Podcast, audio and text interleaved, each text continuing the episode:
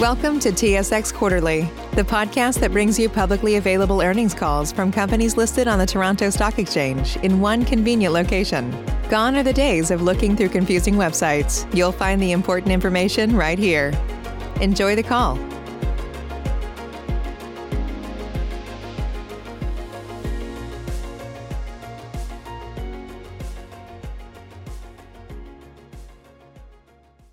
Good morning, ladies and gentlemen. Thank you for standing by. I'd like to welcome everyone to the Canaccord Genuity Group Inc. Fiscal 2022 second quarter results conference call. All lines have been placed on mute to prevent any background noise, and following the speaker's remarks, there will be a question and answer session. If you would like to ask a question during this time, simply press star, then the number one on your telephone keypad. If you would like to withdraw your question, please press the star followed by the number two. If you have any difficulties hearing the conference, please press star then zero for operator assistance at any time. As a reminder, this conference call is being broadcast live online and recorded. I would now like to turn the conference call over to Mr. Dan Daviau, President and CEO. Please go ahead, Mr. Daviau. Thank you, operator, and thanks for everyone joining us for today's call. As always, I'm joined by Don MacFadyen, our Chief Financial Officer. Following the overview of our second quarter fiscal 2022 results, both Don and I would be pleased to answer questions from analysts and institutional investors. During today's discussion, we'll refer to our earnings release in MD&A, copies of which have been made available for download on SEDAR in the investor relations section of our website at cgf.com. Our quarterly investor presentation and supplemental financials are also available on our website. I won't cover the entire presentation during this call, but I will refer to certain slides to guide our discussion. Within our update, certain reported information has been adjusted to exclude significant items in order to provide a transparent and comparative view of our operating performance. These adjustment items are non-IFRS financial measures. Please refer to our notice regarding forward-looking statements and the description of non-IFRS financial measures that appear on page one of our investor presentation and in our MD&A. I expect that you've all had the opportunity to review our quarterly disclosures that were made available last night. The operating environment remained healthy throughout the three-month period, and we experienced some seasonality in our new issue and trading businesses. M&A activity has picked up substantially. While new issue activity has declined from record volumes of recent quarters, it has remained comfortably above historic levels.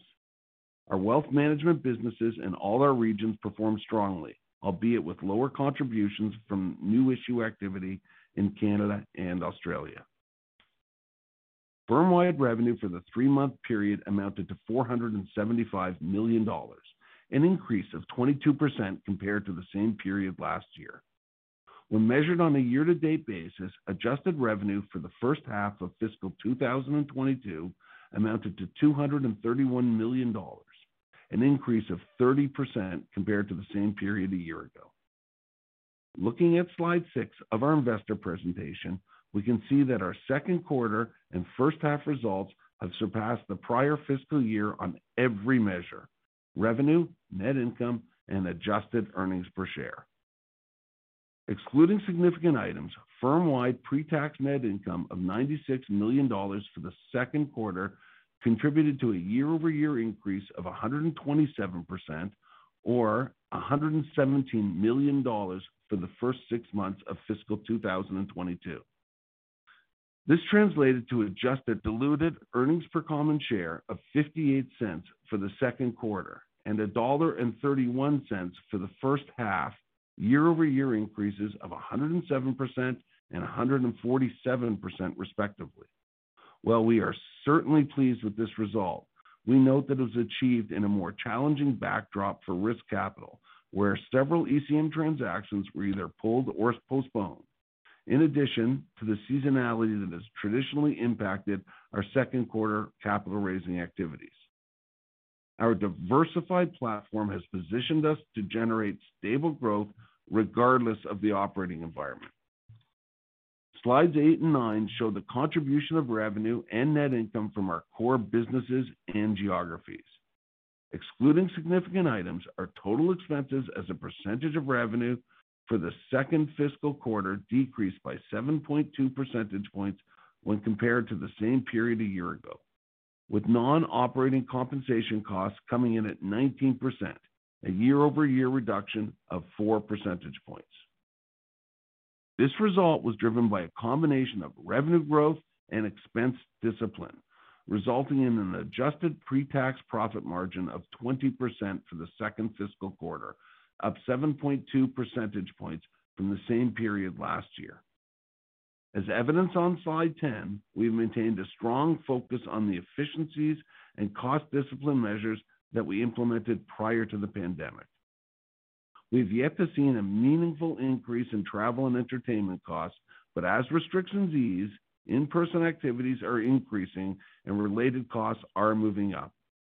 We expect this trend to continue as demand for in-person or hybrid conferences return. Although this activity is returning to more normal levels, we continue to operate with a disciplined and selective approach to our spending in this area. Reflecting our focus on returning capital to shareholders, we have remained active in our NCIB program, and we expect that to continue through the second half of our fiscal year. I'm also pleased to report that our board of directors has approved a quarterly common share dividend of 0.075 for the second fiscal quarter. Total capital deployment initiatives for the first half of fiscal 2022, including common share dividends and buyback activity, amounted to 44 million dollars or 28.6% of our adjusted net income.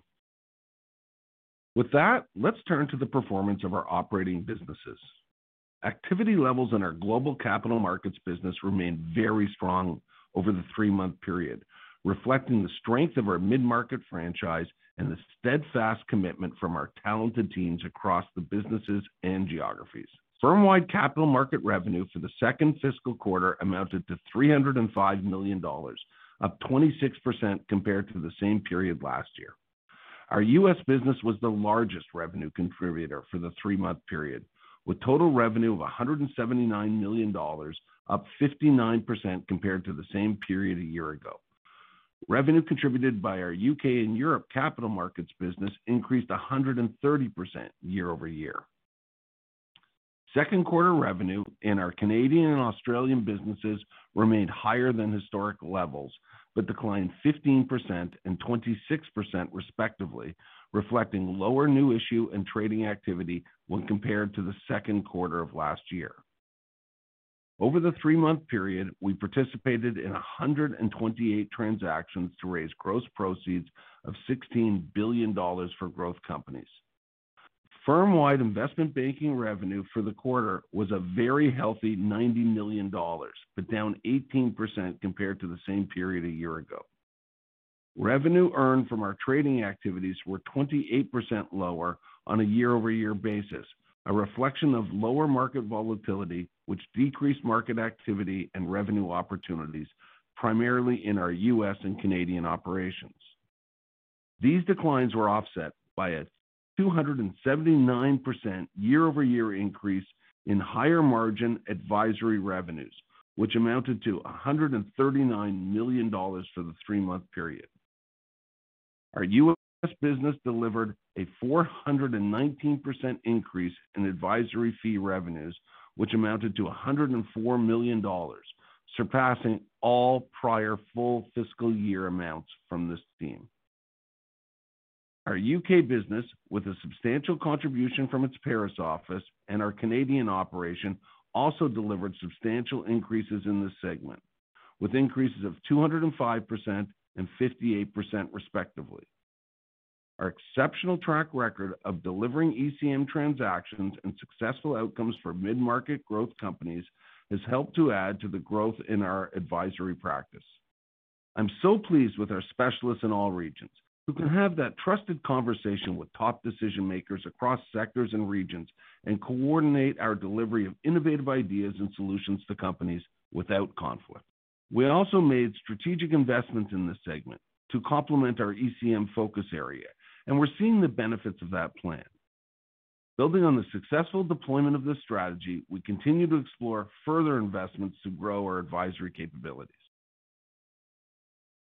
Reflecting the increase in higher margin advisory activity, the second quarter adjusted pre-tax net income contribution from our capital markets business improved by 70% year-over-year to 73 million dollars, and adjusted pre-tax profit margin increased by 6 percentage points to 24%. Across our capital markets businesses, we continue to pursue opportunities for expanding our product offerings. As we develop ancillary products to complement our mid-market capabilities, our long-term earnings potential is enhanced. Looking at the current quarter, market activity has demonstrated that new issue and advisory levels remain robust through October. If the environment remains constructive in the final two months of this calendar year, we are optimistic that our Q3 results will continue to reflect our strong market position. Our global wealth management businesses delivered another quarter of impressive growth. Firm-wide client assets reached a new record of 98 billion dollars, up 34% year-over-year. Total revenue for the quarter in our combined wealth management businesses amounted to 166 million dollars, an increase of 14% compared to the same period a year ago. Excluding significant items, the second quarter pre-tax net income contribution increased by 18% year-over-year to 32 million dollars. This brings the total contribution for the first half of this fiscal year to 80 million dollars, up 56% from the same period last year. Client assets in our Canadian business reached a new record of 36 billion dollars at the end of the second quarter, with the average book per advisor growing by 44% year-over-year to 245 million dollars. This increase was driven by a growth in commissions and fees and interest revenue, which was partially offset by lower investment banking activity. I will also note that the proportion of fee-based revenue in this business increased to 45%, a year-over-year improvement of 13 percentage points. We continue to focus on growing contributions from this segment through our recruiting activities, as well as continuing to support our existing advisors in expanding their offering to capture a greater share of wallet. Fiscal year to date, the adjusted pre-tax net income contribution from this business amounted to 36 million dollars, an increase of 87% when compared to the same period in the prior year. We also rank very strongly in the independent survey of Canada's top wealth advisors, with total number of CG advisors exceeding representation from all other independent firms by a wide margin. While the recruiting environment remains competitive, we continue to have strong momentum. We are also maintaining a strong focus on alternative ways to add products and services to grow and enhance our overall Canadian wealth offering. Client assets in the U.K. and Crown dependencies increased by 27% year-over-year to 58 billion dollars. Revenue reached a new quarterly record of 75 million dollars for the three-month period, up 17% year-over-year. Excluding significant items, the pre-tax net income contribution from this business amounted to 20 million dollars for the second quarter and 39 million dollars fiscal year to date, increases of 40% and 30% respectively. Our organic growth strategy is beginning to produce results, and margins in this business continue to be strong. Fiscal year to date, the adjusted pre-tax profit margin in this business was 26.4%, up 3.6 percentage points from the prior year. During the quarter, we announced the completion of the 218 million dollar investment by certain accounts and funds of HPS Investment Partners. On an as-converted basis, the convertible preferred share investment into our U.K. wealth management division reduces our equity interest in this business by approximately 22%. Our partnership with HPS continues to be positive and constructive as we continue to explore opportunities to materially add businesses to our platform in the U.K. in a manner which is complementary to our existing business and accretive for our shareholders. I'm also very pleased to welcome our new colleagues from Adam & Company. This transaction closed on October 1st, so the assets and revenues will begin to be reflected in our results for the second half of this fiscal year. We are excited about the strategic fit of this highly complementary business, and we look forward to a seamless integration. This development will increase our client assets by roughly 3 billion dollars, and we expect it will be accretive to our adjusted earnings. Finally, managed assets in our Australian wealth business increased by 43% year-over-year to a record 5 billion dollars, demonstrating our continued strong momentum in this region. Second quarter revenue increased by 31% year-over-year to 19 million dollars. While revenue from new issue activity declined by 23% sequentially, this team delivered a new quarterly record of 16 million dollars in commission and fee revenue, up 40% year-over-year. We continue to execute against a broad range of opportunities in this business. We remain focused on advancing advisor recruitment and asset growth as we maintain momentum as the premier brand for small and mid-cap investors in Australia. Our recruiting success in this region have increased substantially because of this momentum. And finally, as our Australia franchise grows larger, we continue to assess the appropriate ownership structure of that business to align our employee base in the region and provide the business the capital it needs to grow. In conclusion, I'm very pleased with our results for the second quarter and the first half of fiscal 2022. Despite the environment for new issues returning to more normalized levels, the global macroeconomic environment continues to provide a supportive backdrop for activities in our core mid-market sectors. The M&A environment is the strongest we've seen, and we are optimally positioned to deliver on a growing pipeline of strategic activity. Our market position is stronger than ever, and we are among the league table leaders in all of our geographies. We are especially grateful for the trust that our clients and shareholders have placed in us, and we strive to always exceed their expectations as the leading independent mid-market investment banking and wealth management firm. As travel restrictions ease, we are reestablishing the personal engagement that is so important for our employees and clients.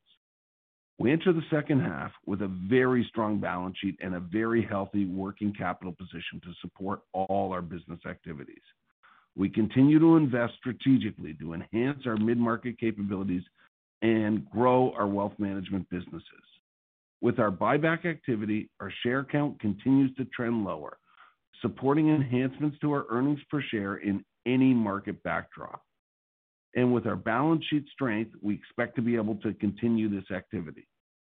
As always, we remain firmly committed to delivering outstanding experiences and results for our clients while managing our business for profitable growth and creating sustainable long-term value for our shareholders. With that, Don and I would be pleased to take your questions. Operator, can you please open the lines?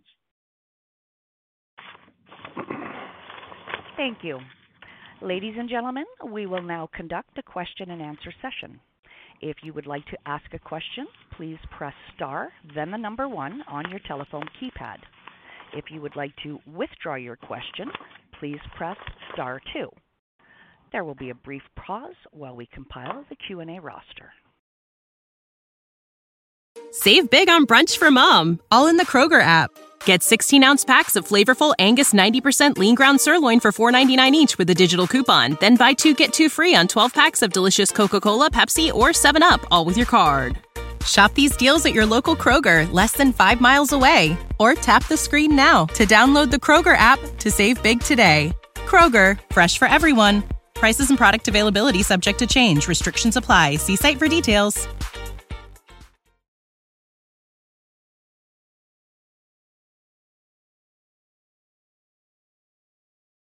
Your first question comes from Jeff Fenwick of Cormark Securities.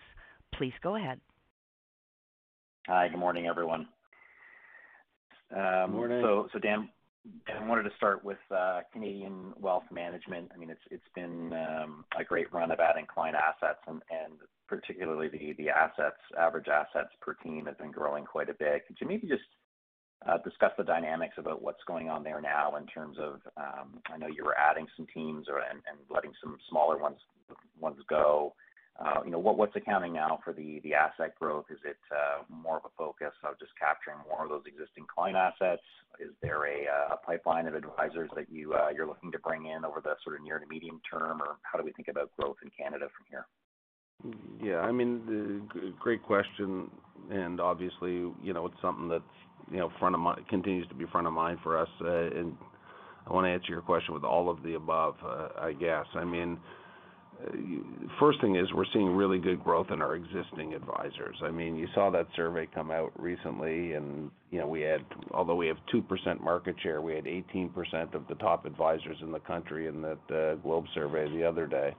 So or 12, uh, sorry, 12%, 18 advisors or 12% of the you know, the global advisors kind of work for us. So we've got a great group of advisors that are growing their books materially. Um, uh, Stuart was in, you know, a trade publication yesterday speaking a little bit about that in terms of what, you know, what the underlying growth of some of our advisors' assets have been. So that's been the primary driver of growth, I'd say, in the last uh in the last quarter. But we continue to attract new advisors as well. There's obviously, you know, nothing's really changed in the underlying trends in terms of us um, bringing on new people. We continue to meet a lot of new people and continue to uh, expect to see some people uh, transitioning uh, through the piece. I mean, we just came through the summer. That's not really a time where people do a lot of transition, but I suspect over the next several quarters, we're gonna see a pickup of the transition of existing advisors. We're also looking at, you know, adding new, you know, tangential segments to our wealth business and growing, you know, wealth assets that way as well. So we've been exploring a number of different alternatives. Um, you know, as you know, Jeff, we've invested, you know, 400 million dollars growing our wealth platform. We're gonna continue to invest. We obviously have a very robust balance sheet these days, given our profitability. So we're gonna continue to invest growing our wealth platform in Canada. We've invested a ton in technology, a ton in systems, a ton in branding, a ton in marketing, everything that, you know, advisors need to grow their business. So nothing's changed on that strategy. I'd say, if anything, we're doubling down on it. Okay. And then what about uh, possible platform adds? I mean, you had an initial approach there to the Richardson Wealth Group. Are there other independents in Canada you might take a look at here? I mean, you're in a position to, uh, as you say, financially to look at something like that, or or is the focus? Yeah. Maybe more on the individual teams? Yeah.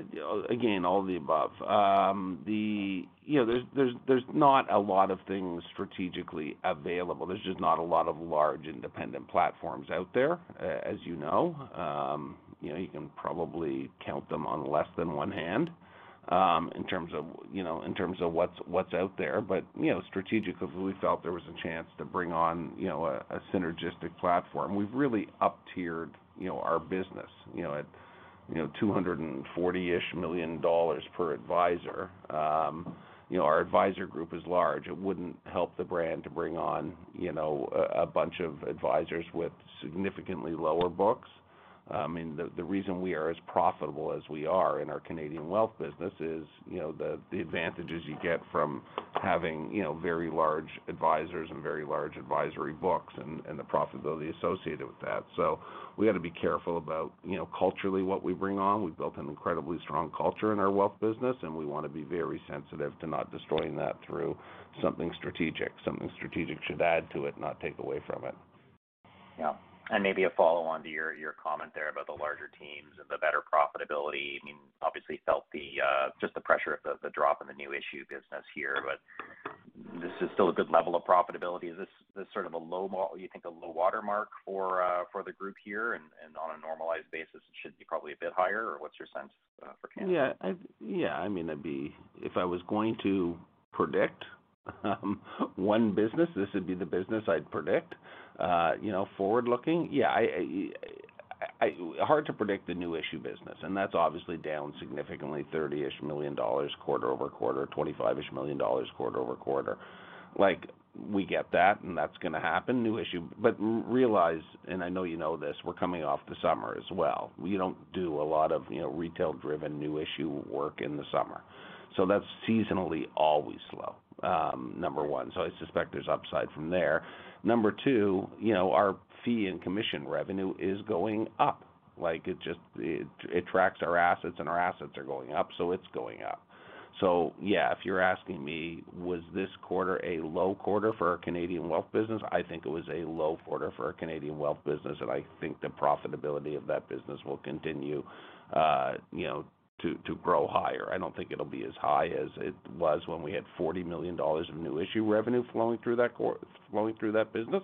But over time, we could certainly get there as our, you know, fee and commission revenue goes up.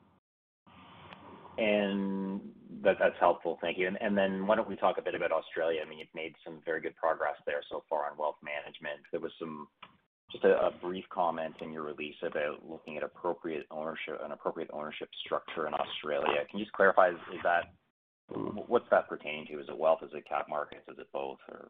Yeah, I mean, we like, like Canada, we run an integrated wealth and capital markets business in Australia, so you can't really differentiate one from the other and say, you know.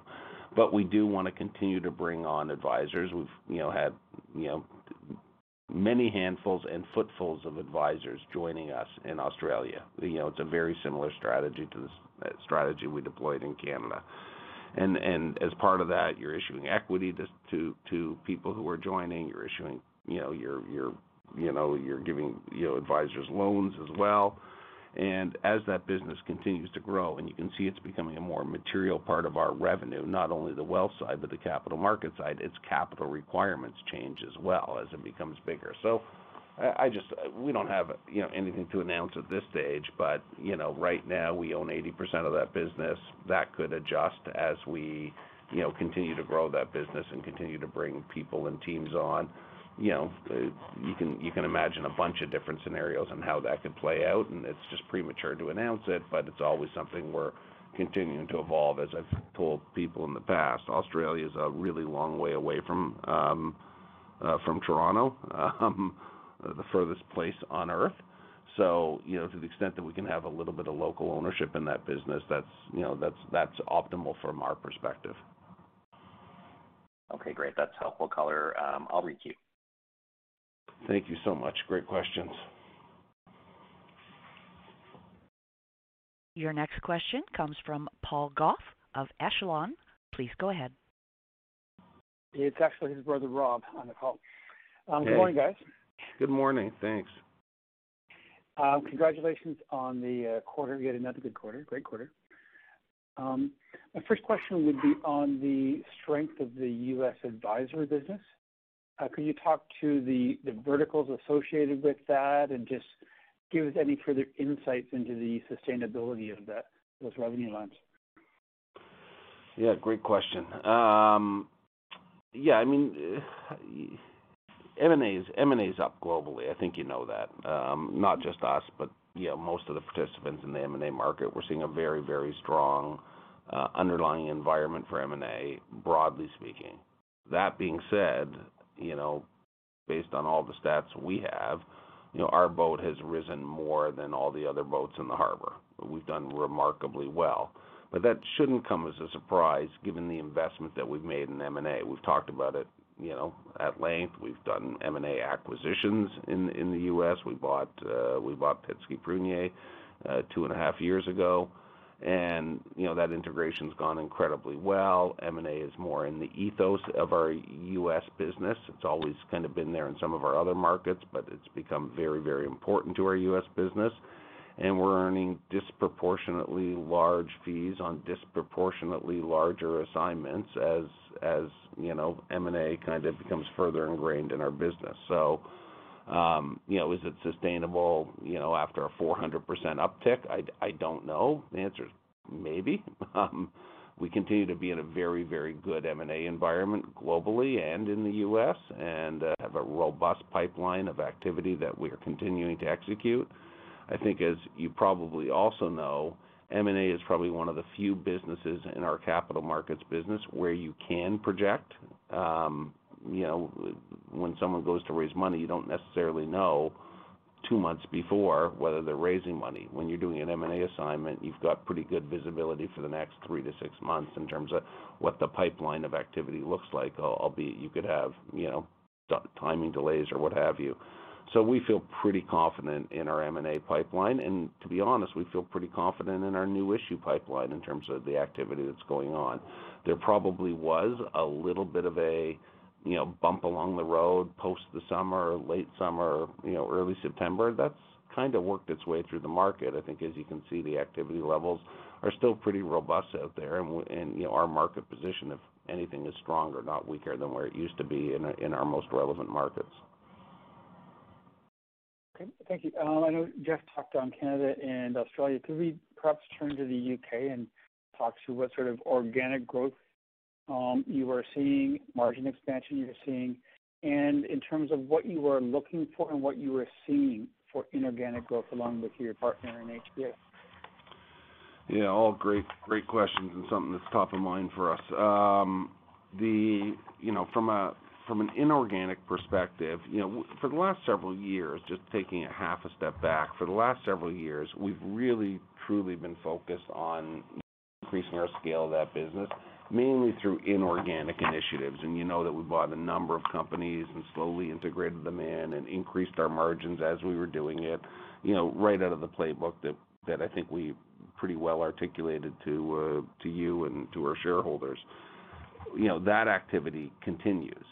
That being said, you know, we've had a serious initiative probably for the past six months about growing organically, grow just growing our business and, you know, increasing wallet share and increasing assets per existing client. And that initiative is starting to take shape. We've seen reasonable um, organic growth in that business, but reasonable organic growth in that business is not 10% a year or 15% a year. It's 5% a year or 4% or 3%. That's remarkable organic growth, and that's kind of our objectives, and that's kind of what we're witnessing right now. I think we're achieving our organic growth objectives. Inorganically, um, you know, through acquisitions, we continue to look at a number of different opportunities and are aggressive on a number of different opportunities. Not only do we have a phenomenal management team that we are incredibly confident in their ability to execute those acquisitions, but we now have a financial partner that um, increases our resolve in trying to get uh, M&A done. So, you know, uh, as as you had indicated, you know, HPS, who's and they've been a very good partner in albeit a relatively short period of time. They're a minority investor in our business now. They own 22% of our business. Uh, they bought in at a, you know, a roughly a 1 billion dollar Canadian dollars valuation. Um, certainly gave us the uh the currency Uh, through which to look at further acquisitions, and we've been aggressively pursuing further acquisitions as well. Nothing clearly to announce at this stage. M&A always has probability adjusted to it, but we are looking at increasing the scale of that business. We think that as the scale of that business increases, our margins increase, our scale increases, and it even becomes a more valuable entity. We closed the Adam & Company acquisition. That integration's done. It was done relatively quickly. Um, you know, we see more acquisitions in our future as we scale that business. Thank you. And one last question, if I may. Um, we often ask you about the recruitment of bank advisors onto the Canadian Wealth platform. Could I ask you about what you are seeing with your existing advisors, uh, capturing accounts from banks? Do you individuals migrating from banks at a greater pace than you have historically? Yeah. Good, great question. Uh, I'm not sure I've got that visibility at this stage to be able to, you know, articulate that. But but what we really look at, you know, when we measure this, not so much as, hey, are we capturing clients that used to be clients at a bank and bringing them over here.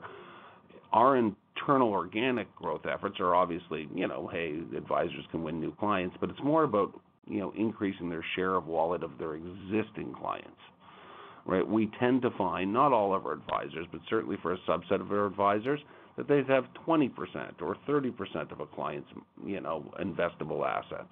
How do we get that to 50 or 60 or 70? We could double our book size just by, you know, affecting that strategy. So it's much easier to increase your share of wallet from an existing client than win a new client, so to speak. And if we're supporting our advisors' growth, it's more along those lines, I would argue. Very good. Thank you.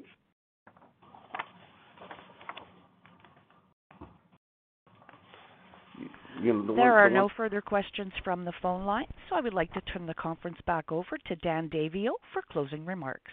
Please go ahead. Th- Thank you very much, operator. I really ap- appreciate it, and I appreciate everyone joining us today on the call again.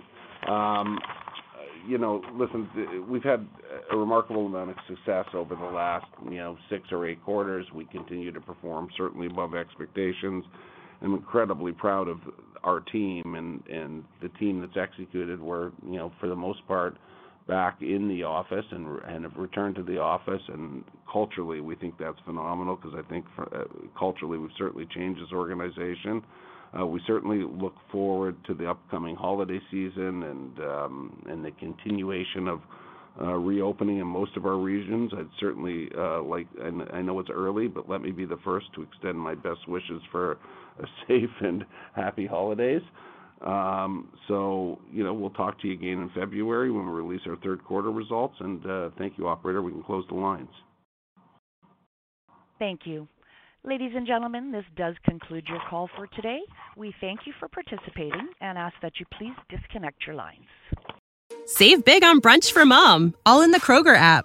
Get 16 ounce packs of flavorful Angus 90% lean ground sirloin for $4.99 each with a digital coupon. Then buy two get two free on 12 packs of delicious Coca Cola, Pepsi, or 7UP, all with your card. Shop these deals at your local Kroger, less than five miles away. Or tap the screen now to download the Kroger app to save big today. Kroger, fresh for everyone. Prices and product availability subject to change. Restrictions apply. See site for details.